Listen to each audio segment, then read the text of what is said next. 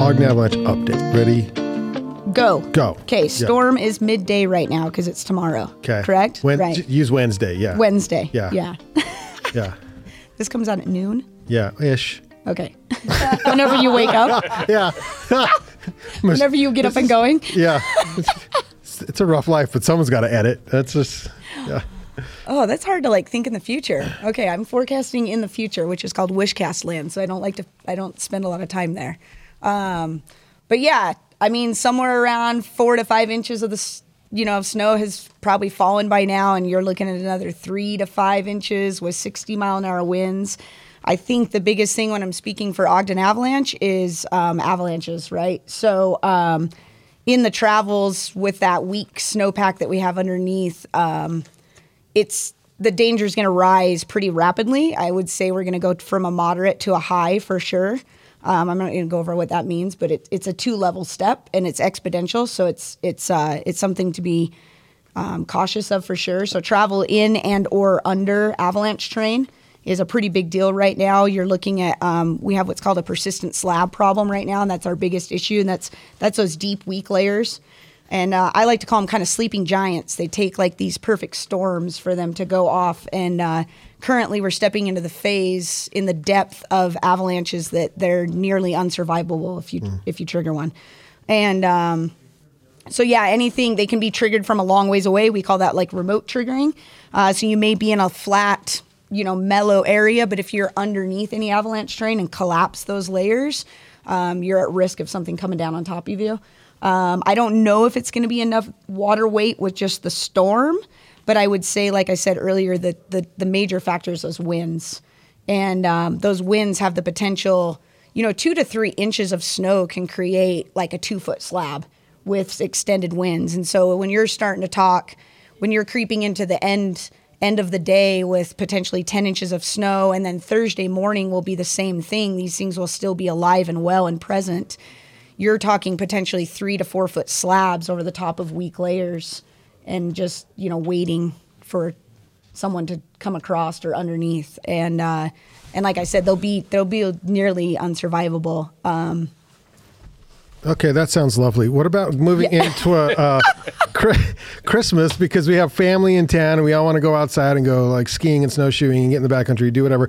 So uh, take us uh, up through next week because the next update will be after Christmas. Yeah. Okay. Cool. So yeah, there's another system, and I, I I have to be honest. I'm I'm really just focused on tomorrow's system. It's a day by day basis right now. Um, but uh, there is another system that looks like to come into Christmas Eve. So that that would be Saturday night, I believe. Um, I I don't have details on that, I guess I would say. But um, if we go through another storm cycle and and Christmas is upon us and everybody's off work and the whole shebang is out there, um, the head on the swivel is going to have to happen. You know what I mean? It's it's uh, the the the wind slabs will settle, the storm slabs will settle. Time heals everything, and that's just the way it is. Usually, it's twelve to twenty four hours on those kind of things, but the persistent weak layer is going to linger, and and um, that's something that we talk about all the time. You can go for these like days and days and days with no avalanches after after a storm. And mindset becomes you start thinking, you know, I got this figured out and we're good to go. And um, that persistent weak layer can linger still. So I don't know what the danger rating is going to be. I don't really even know what, you know, all this setup is going to bring in the next couple days.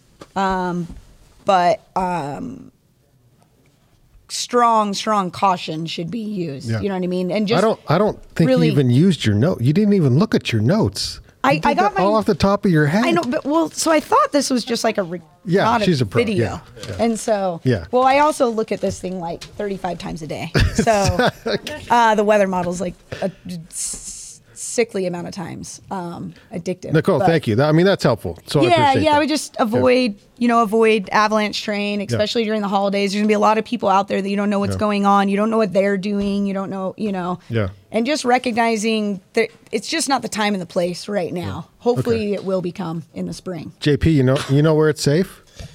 I don't know. I mean, where can people go to Inbounds. I mean, inbounds. at the inbounds, resort. obviously, like at the re- at the resort. Yeah, Yeah, I mean, yeah. that's where we're gonna go. But if people want to get in the backcountry, they go to which website to learn about Ogden Avalanche? They go to Yeah, we don't do a forecast for Ogden Avalanche right now, so you're going to have to still hit the UAC. You can get um, observations from Ogden Avalanche, but we don't have a forecasting program right especially now. Especially the Instagram. by the yeah, especially the Instagram. And then, um, I mean, still currently and should be right now the Utah Avalanche Center's website.